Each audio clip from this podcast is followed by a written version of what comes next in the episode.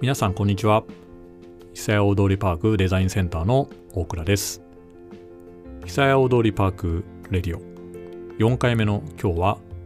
もうギリギリの開催になってしまいましたが、えー、今月いっぱい12月いっぱいまで開催されている、えー、テレビ塔のすぐ近く、えー、公園でいうとゾーン4ですね。で行われている紬ぎつながる街暮らしという展示についてお知らせしたいと思います。でこちらの、えー、期間限定のですねスペースの中に実は、えー、建築系とかデザイン系の、えー、東海圏の学生の方々が集まって、えー、この瀬谷踊りパークとか、えー、栄エリア久エリアを舞台に、えー、いろいろと作品を作ったりとか活動をされているというのを、えー、皆さんはご存知でしたでしょうか。全部で4団体の学生の方々がいるんですけども、えー、今回はですね、えー、その中から、えー、2団体の方に、えー、お話を伺いました。ね、一つが僕らのポートフォリオ展というので、これは実は今年で、えー、9回目となるんですけども、まあ、愛知県を中心に、えー、美大生とかデザイン系の学生の方々が自分たちのポートフォリオを展示する展覧会というチームがあります。で、この方々の、えー、中の一部はですね、今回、えー、久屋大通りパークおよびそのエリア中心のですね、えー、舞台にしてポートフォリオを作るという、えー、ものを、えー、と公演に来た人と一緒にやっていこうという取り組み展示と作品作りを一緒にやるということを、えー、展開しています。でもう一つはですね、えー、栄を覗こうという、えー、取り組みプロジェクトでこれは、えー、同じく栄にあるですね名古屋デザイナー学園の方々が参加をしているというプロジェクトになります。でこちらはですね、えー、カメラのこうリーフレットというか、えー、モニュメントというか、こう片手で持てるカメラの、えー、シートをですね、持って、これを覗いて写真を撮ったりとか、これを持って公園の中を歩いたり、えー、街の様子を撮ると、まあ、それだけでまた普段とは違う、えー、街の見方ができるという作品展示になっています。で、どちらもですね、すごく共通していて面白いなと話を聞いてて思ったのが、伝えたいなと思ったのが、えー、どちらもポートフォリオ、えー、美大生の方々、デザイン系の方々、建築方々含めて、えー、そういう自分の作品とか、え、アウトプットする場所が公園が舞台になっているということです。でまたそれによって、えー、作品を作るというのがですね、えー、自分の作品とか表現に向き合う、えー、その過程の一部というのが、え実際に、え公開されたりとか、え公園に遊びに来た人がその作品の、え登場の一つになる登場人物とか一個の風景の一つになるというすごく、え面白いしかもこう関わりがいのある取り組みだなということです。でまさにこういうまあソーシャルメディアとかまあ、そういう参加が簡単にしやすくなったスマートフォンとかデジタルが、えー、発達したならではのこう非常に今時現代っぽい取り組みだなというふうに感じました。あとは非常に印象的だったのがインタビュー中にも出てきますが、まあ、この公園がリニューアルしていろんな世代が一緒にいられる場所になったということ。またこういう展示を通して、えー、学校や授業では体験できない学びや経験があったという言葉が非常に心に残りました。そういうある意味、えー、授業では体験できないこととか近所の、えー、住まれてる他の場所では体験できない世代の混じり合いとか場所ということが気づきがきっかけが久屋踊りパークになってるというのはとても嬉しいことだったというふうに感じました。え逆に今回に関してはですね、非常にま反省点もありまして、えー、こうした取り組みというのが、え、もう少し早く、え、ちゃんとお伝えができていたら、えこれを聞いた方とか、えが、この展示とかポートフリオ作りにもっともっと参加してもらえたらと思うんですけども、えそこはですね、非常に、ま、連絡体制とかいろんなことで、え遅れとか、え動きがにあまり、えクイックに動けなかったというところは非常に反省点としてありますので、えこういうのは来年の動きに、え生かしていきたいなというふうに思います。えというわけで、2チームのインタビューをぜひお聞きください。そして、えー、この放送でですね、一旦、えー、2020年の、えー、デザインセンターも、えー、仕事納めになります。えー、新年またですね、新しくいろいろと、えー、企画を動いていったりとか、えいろんなことをお伝えしていきたいというふうに思いますので、またぜひ来年もお付き合いいただけると嬉しいです。それでは最後まで聞いてください。どうぞ。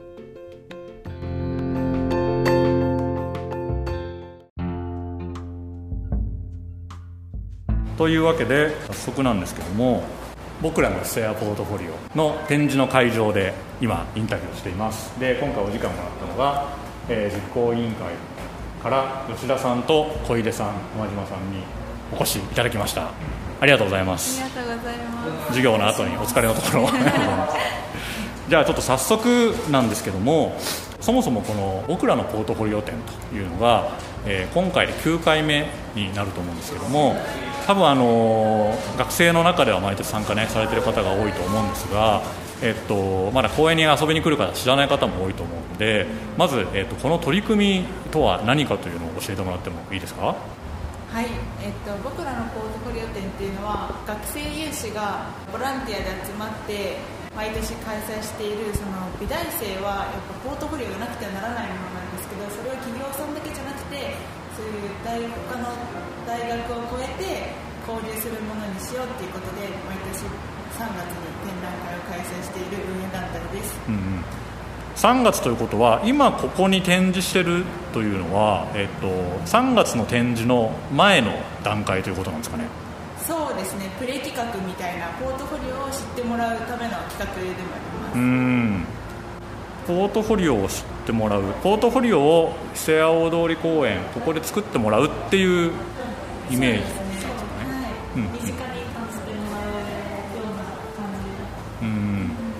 ポートフォリオっていうのがそもそもあのあまり聞いたことがないそうですよね。馴染みがない言葉だと思ってて、はいね。うんうん、やっぱりでもポートフォリオってなんかその本当だったら芸大生とか美大生とかやっぱこういうクリエイティブを学んでいる学生が、えっと、企業さんに就職をする際にあの自分たちの魅力が詰まった作品集っていうことで就活で持っていくものなんですけどやっぱそのなんか見せ方とかすごいこだわるんですね、うん、その存在をやっぱ一般の方に身近に感じてほしくて今回その企画を作った理由でもあります。株式会社スペースさんからは本当に毎年手厚い支援をいただいてて でそのスペースさんからお声がかかってよかったら一緒にやりたいですってことでああぜひお願いしますっていうことで。僕らのポットフォリオ展の今年の認知度にも上がるっていうことで、うん、一緒にやらせていただくことになりました、うん、じゃあこういうプレ企画っていうのをやるのも今回初めて、ね、そうですね。初めての試みだと思います、うん、実際に久屋大通公園ってねあのー、遊びに来たことがある人もいれば、えーと、今回はきっかけにね、ね。来るようになったこともあると思うんですけどえー、っとじゃあ浜島さんは多分昔から来られていた。そうですね。でもそこまでなんか遊んだりとかはせずに、まあ、でも通りかかるみたいな感じだったので、まあ、ここさやでこう立って建物が、まあ、いろいろお店とかがあって立ち止まってこう何時間も入れる場所だと思うんですけど、うん、そういう感じの馴染み方は前はちょっとしてなかったなと。うん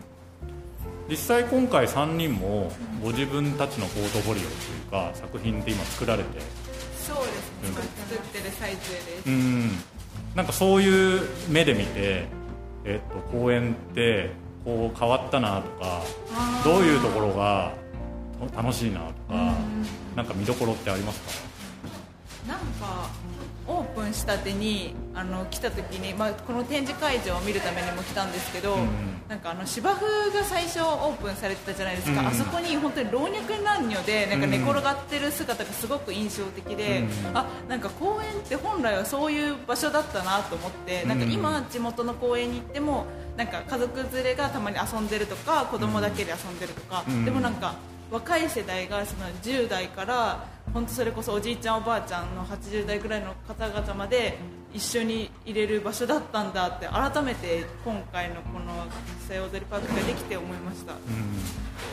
小出さんはどうですか？そうですね。やっぱ公園って地元の公園とかだとやっぱり遊具だけとかそういう本当に子供が遊んだりする場所とかっていうイメージがやっぱり強くて中にはそういう休める場所も多いけどこうやって商業施設がとそういうシンプルな公園っていうのがこう混ざり合ってる空間っていうのがあんまりないなっていうイメージだったので今回はすごい新鮮な体験です。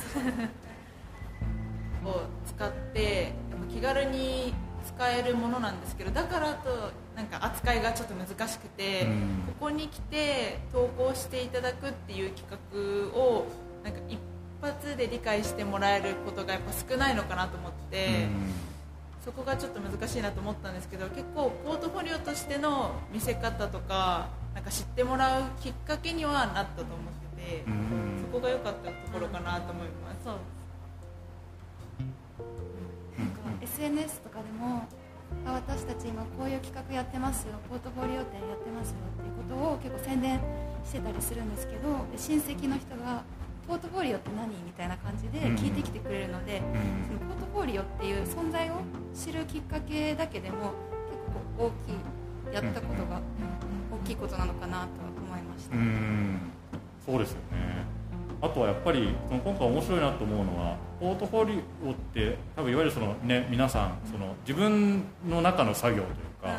っていうものが多いと思うんですけど、えっとまあ、せっかくこういうあのオープンスペースが公園にあったのでそれを公開制作をして、えっとそれが、えっと来年がなので本展示。そうですね。3月と4月になので、まあ、ここで、えっと、ポートフォリオを見た人はまた今度、えー、いやこの次の完成版というか、その作品がどうなるかを楽しみに見ても、はい、来てくださるとありがたいです。一粒で二度美味しいみたいな。感じのことですね、はい、うん、ありがとうございます。教えてもらってもいいですか？えっとまず久屋のここら辺でやっぱどこでも本当にインスタ映えするってぐらい綺麗な場所だと思うんですよ、食べ物も施設も綺麗だし美味しいし。でそういう久屋の魅力が詰まった写真を1枚、えっと、インスタグラムで投稿していただいてその投稿していただく時にあの、えっと、ハッシュタグ僕らの久屋ポートフォリオっていうのをつけていただいて、でそこに並んでる A から D 案までのあの自分の好みのポートフォリオを一緒にアルファベットをつけていただくと、うん、そのレイアウトにあなたの写真作品が入り込みますよっていう企画です。あなるほど。だからポートフォリオを作る、えー、過程というか、えっと、作品の一つになれるということですね、ね、はい。うん。でそれが来年の3月4月の、えー、本番の展示でも展示で飾られると、はい、来場者の人たちと一緒に作った久屋の魅力が詰まったポートフォリオがまた新しく完成されるっていう感じになります。うん。めちゃ面白いし思い出になりますね。そうですね。こうやって写真を投稿してもらって、うん、来園者と一緒に作るポートフォリオが完成するというところで、えーと、今クラウドファンディングも、えーと、ちょうど解消されたということなんですけどこれの、えー、目指すゴールについて教えてもらってもいいですか？じゃあ、えっと、今回クラウドファンディングをやって、えっと、資金を支援を集めたい理由の大きな一つとしてはやはり今このご時世コロナでいろんな壁が立ちはだかっていると思うんですけれども、うんその中で私たちがそういう展示をするっていう展覧会をするっていうことをできるだけ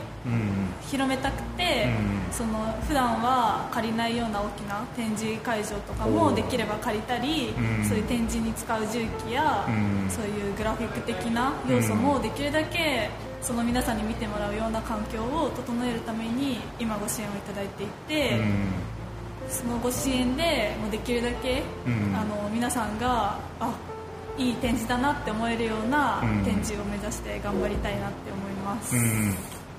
そっか実際にポートフォリオをただ作るだけじゃなくて、はい、実際にそこで触れてもらう場所。そうですね、うんうんうん、実際に、えっと、そこのポートフォリオ展では、えっと、何人ぐらいポートフォリオどれぐらい出展予定というか。えっと例年は30数名って感じなんですけど今年は目標を50名にしてまして、うん。結構人数だけど、うんうん、あの大きい展示会場も借りますし、いい展示できたらなと、今みんなで頑張ってます。うんそっか。じゃあもちろんここで今作ってる4つの作品以外にも、じゃあいろんなジャンルというか。そうですね、うん、デザインとかアートを学んでる学生のポートフォリオが本当に多種多様なポートフォリオが並ぶと思います。うん。じゃあ本当にその今始まったばっかりのこうチャレンジの 一番最先端の現場が 今ここの展示スペースということですね、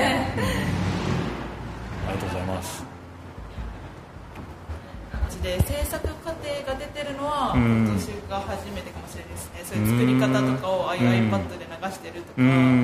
実際に作ってみるとかはそうですね。結構けどそれってこれまでの先輩たちもやってこなかったことですよね、ね、結構勇気いらなかったですか？あでもまあきっかけをやっぱりそのさっき言ったあのご協賛いただいてる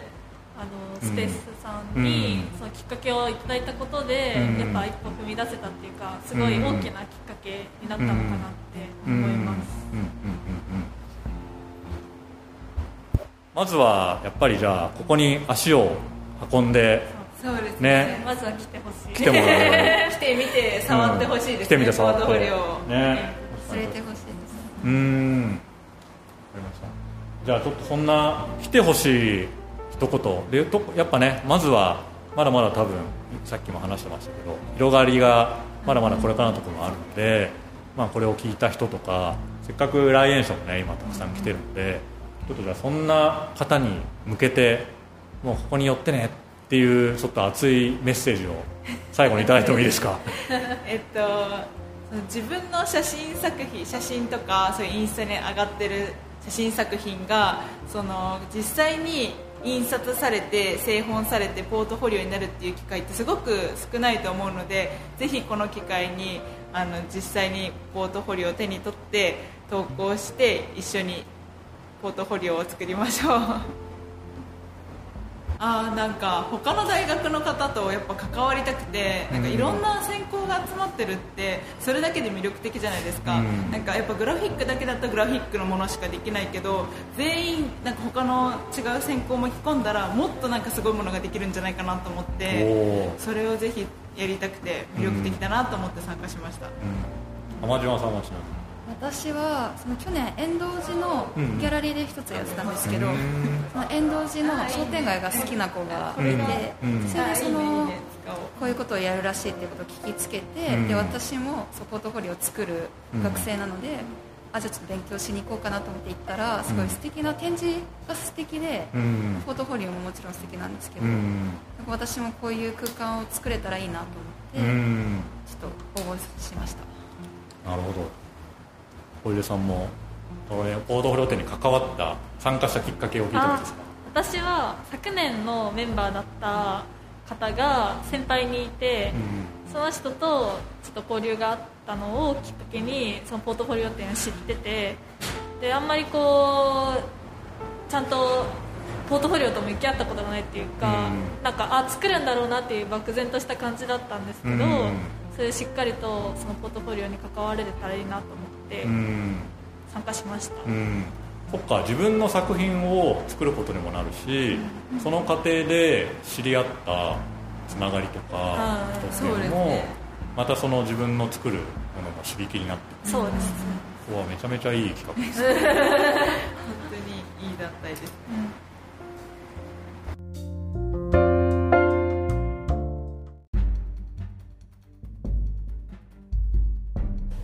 産学共同の一番のネックっていうのはやっぱり企業さんが全部あの予算を負担しないといけないっていうのがまずあるんですね、はいうん、でそうなってくるとやっぱりインテリアってなるともう数百万単位とかになってしまって、う。ん、やっぱなかなかそうできないんで、まあ、簡易的なディスプレイとかが多くて、うん、まあ、私としても結構悩ましいところだったんですけど、ちょうど夏ぐらいに、そのスペースさんのあの人事の方から電話が上がってきて、まあ、ちょっと3学やりませんかっていううん、なので私にはすごい興奮して、うん、これ学生たちが喜ぶなって思っていて、名森大学院がやっぱ栄駅徒歩なんで、まあ、地元の学校っていうこと。を、最初にじゃあ、まあ、千葉先生がじゃあそうやってお話を伺って、はい、えっと学生の皆さんに相談をして、はい。はい、えっと、実際にその今回のこういうそのカメラを境を覗こうっていうコンセプトとかそういうのにたどり着いた背景とかこうきっかけっていうのは？ありますか？うん、美味しいなっていうか、はいはい。おおまあ、その学校がうんぬんっていうよりも、うん、学生がすごい、まあ、社会つながるでいいなと思ってたので、たどり着いたところ、まあ、ちょっとじゃまあ、みんながまだ喋らないんでいいんですけど まあたどり着いた結果け、まあえーまあ、有志学生集めてやった時の説明ももうちょっと踏み入ってくるのかなと思ったんですよ、うん。うん、と思ってもあの私が聞いた時とあんまり内容変わらなかったんで、はい、これはちょっとまずいなっていう、うんうん、この前。じゃあこういう場所があって、はい、産学連携あの若いもう次の世代と一緒に街を盛り上げていこうっていう、なんか青写真もあるんだけどじゃあ具体的にどうやってやっていこうかみたいのが結構ふわっとしてたと。なったんでまずいなと思ったんで、うん、まあ、仕掛けるために、うん、えっと、有志で、うん、まあ、そうリサーチして、でまあ、僕たち今こういうの考えてますけどあなたたちどうですかっていうのを持ってって初めて、まあ、乗り込んだというか会いに行ったっていうのがきっかけですかね。はい。実際そうやって企業の人とかとコラボレートするのってまあほとんどね今回美味しいって先生おっしゃってましたけどほとんどな初めてですよね皆さん。初めてです。なんかそれ聞いた時にどう思いました？ぶっちゃけうわ結構大変そうだなとか、まあ、ちょっと意外とこれ面白そうじゃんとかて行ったところもありますしやっぱり我々学生としてはその最終的な目標っていうのはポートフォリオで作品を作ってでその企業さんとかに会ってこういうの作りましたよとかっていうそういうまあちょっとまあ自慢するっていうかなんですけど。プレゼンテーション。そう。です最終的にはまあまあ自分の実績っていうのを作らないといけないなって思って、まあ、自分はまあ参加したって形で。す、ね、はい、他の方もモチベーションですか自分は単純になんか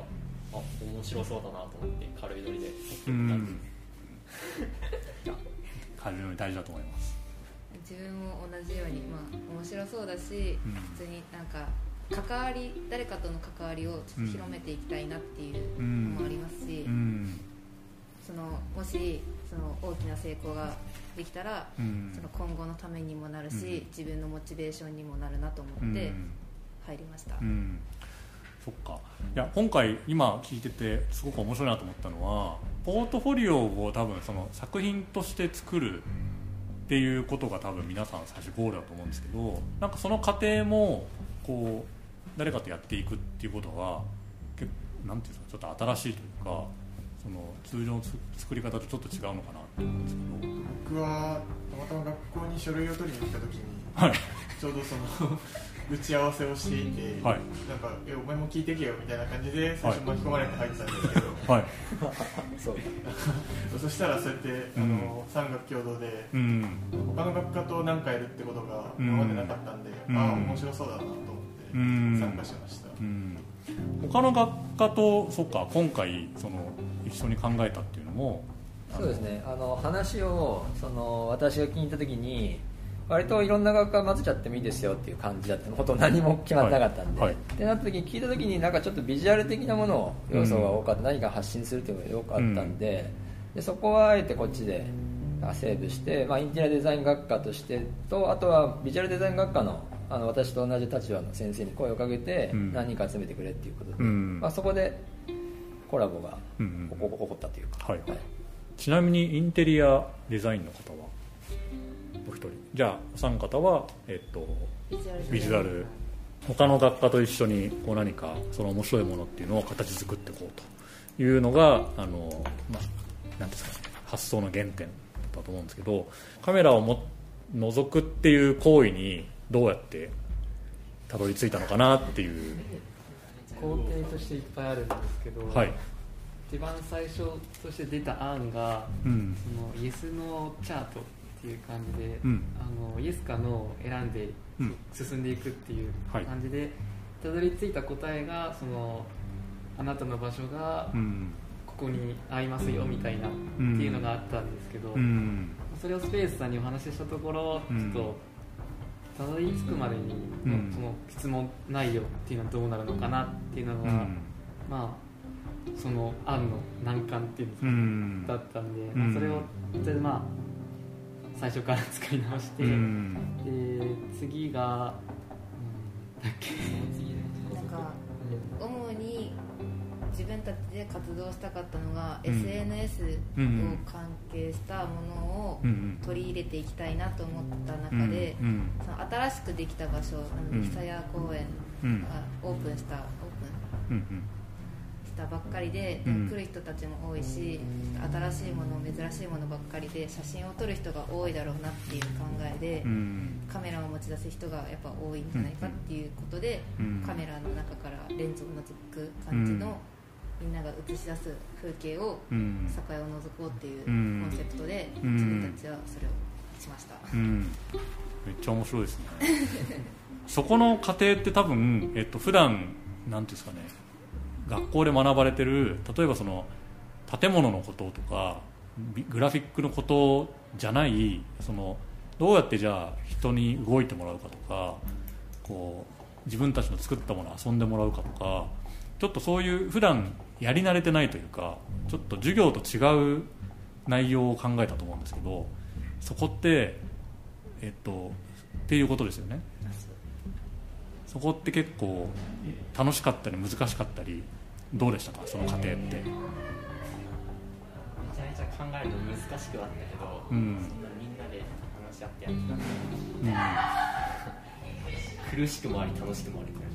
苦しくもあり楽しくもあり。いいですね。けどそういう意味ではそれってあれですよね。社会に出るともっとこれから増えることですよね。そうですね。やっぱりデザインとかやってた一人じゃやっぱできないものだと思うんで、うん、協力するっていうのはあの多分私も建築インテリアやってますけど、うん、じゃあなんかロゴ作りたくなったら、うん、やっぱそういう人にお願いしたりとかするんで、うん、やっぱり異業種とかは結構、まあ、そこも面白い点だったなと思います、うん。はい。この普段関わらない人とかゴールに向かってそうですね、はい、展示が始まってからの、えー、手応えとかあとはやってみて予測と違って良かった点悪かった点あれば教えてください。僕があの図面というか、まあ、ラフ案みたいなのを書かせてもらったんですけどやっぱり学校でやってるとああんまり大きいスケールのものって作れなくてインテリアデザインって言っても実際に家具作ったりとか家を建てたりっていうのは1分の1スケールでできることがないのでやっぱりそのあの仮施工というか仮設置であの現場を見に行った時にやっぱり自分が書いたものがあのあの 思ってたというのかいい意味で思ったのと違う大きさですごい感動的でした。高橋さんどうですか？えっとなんか思ったよりあのリーフレットがも持ってってもらってるんですよ。自分が思ったよりも。でも SNS にその持ってってもらってること自体は嬉しいんですけど、うん、SNS になかなか上げてもらえてないっていうのが、うん、その上げてくれる動機みたいなのなんか作れなかったのが反省点ではあります、うん、なんかオープンする前からちょっと話になっちゃうんですけどちょっと最初本当に始める前とその完成した時の予想っていうかなんか理想図はちょっとずれてってたんですけど、最終的にはうまくまとめられたと思っているし、自分としては多分多分じゃないかなんか満満足していいのかっていう反省点はちょっと、うん、なんて言うんだろう。もっと何かできたはずなんじゃないかっていう不満はありますね。今の高橋さんのに近いですよね。そう予想以上に動いてるできたこともあるし狙い通りいかなかったこともあるし。あります、うん、どうですかやっぱりビジュアルも本当にデータでしか本当に活動しないので、うん、いざやっぱりその現地に行ってこう作ってでみんなに見てもらえるっていうのが一番達成感かなっていうのが自分の中でありますね、うん、はい。産学連携をしかもそのポートフォリオに組み込むって実はすごく面白いんですね。聞いてて僕全く本当に知らない世界だったので今回それがすごくあのいいきっかけに講演がなってるなと思ったんですけど先生から見るとどうですか？なかなかいただける話じゃないんでかも結構な期間やってもらえるんで、うん、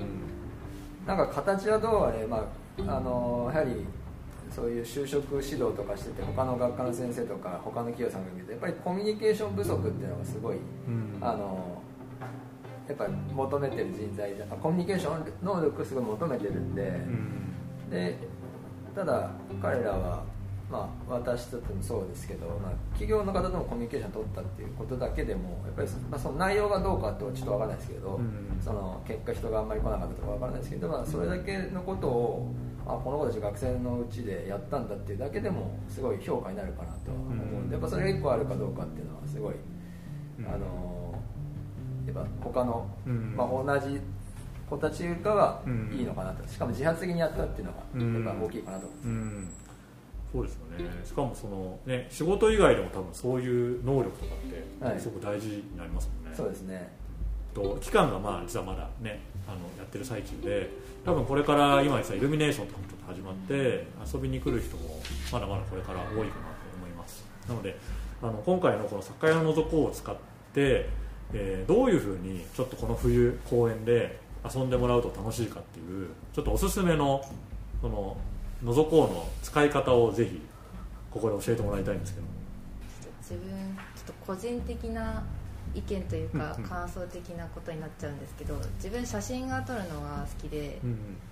の初めてそのプレゼンの企画をの資料を持って行った時に、1枚だけ自分の写真を載せた企画を、あの載せたんですよ、でその写真が思った以上にその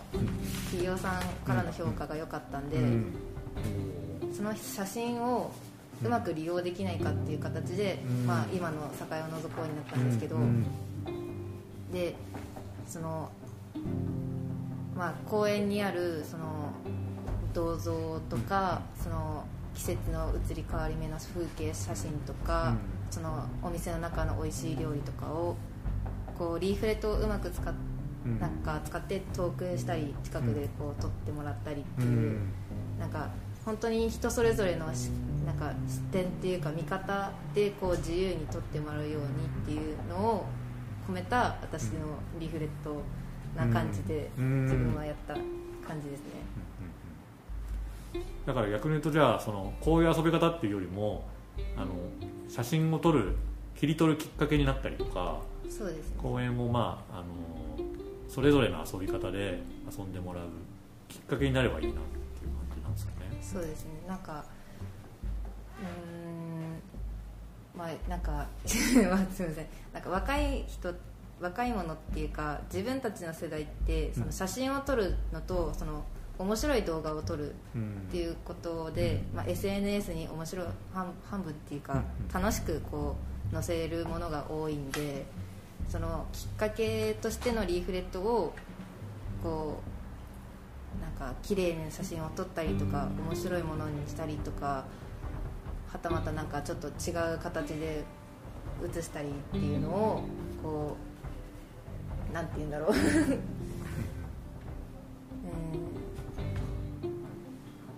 自分たちのその一つの思い出としてこう切り取れたらいいなっていう感じです。清田さん写真が好きなんですかじゃあ？はい好きです。なんかその清田さん的なその写真のモチベーションって写真が好きな理由って？好きな理由、うん、母方の、はい、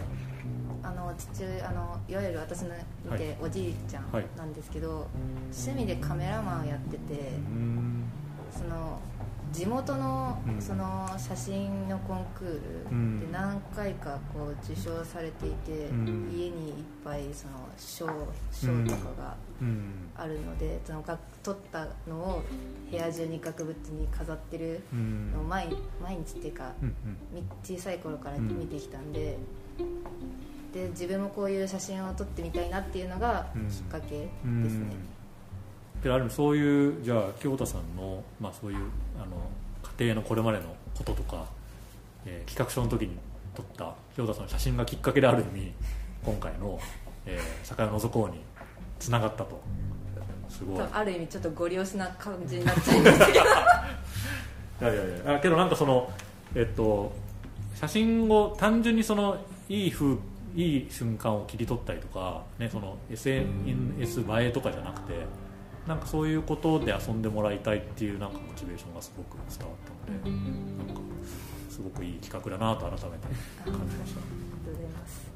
一言ずつあの遊びにこれから遊びに来る方に、ぜひ手に取ってもらいたいというかちょっとどういうふうに、えー、あの展示を見てもらいたいかっていうのをじゃあセルニエルさんがちょっと順番に一言ずつ最後お願いします。やっぱりテレビ塔が真下に展示されてるのでうん、で真っ先にテレビ塔を映してほしいなっていうのもありますし、うん、周りの建物とかも、うん、まあ美術にあまり興味ない人でも、それっぽくなっちゃう、そういうカメラとして見てもらいたいなっていう、はい、今の時代スマートフォンで誰でも簡単に写真が撮れると思うので僕もあの写真のうまい撮り方とかは全然わからないんですけどとりあえず撮るっていうのをやってもらいたくてせっかくあのビジュアルデザインの仲間たちが すごいいいリーフレットを用意してくれたので、うん、それをまあ一人でも多く使ってもらえると嬉しいなと思います。栄の魅力ってそれぞれあの個人個人違うものがあると思ってて、うん、その一人一人の好きな栄をそのリーフレットのカメラを通して収めてもらえたらいいなと思っておりますありがとうございます。すごい。投稿するのを目的にしてもらうとするならばブースはもともとそのインスタのアカウントがあるので、うん、まあ、インスタの方でハッシュタグをつけて投稿してもらいたいなっていうのもありますね、うん、最後この年末の変わりゆく季節と栄の風景と一緒に覗いてもらう。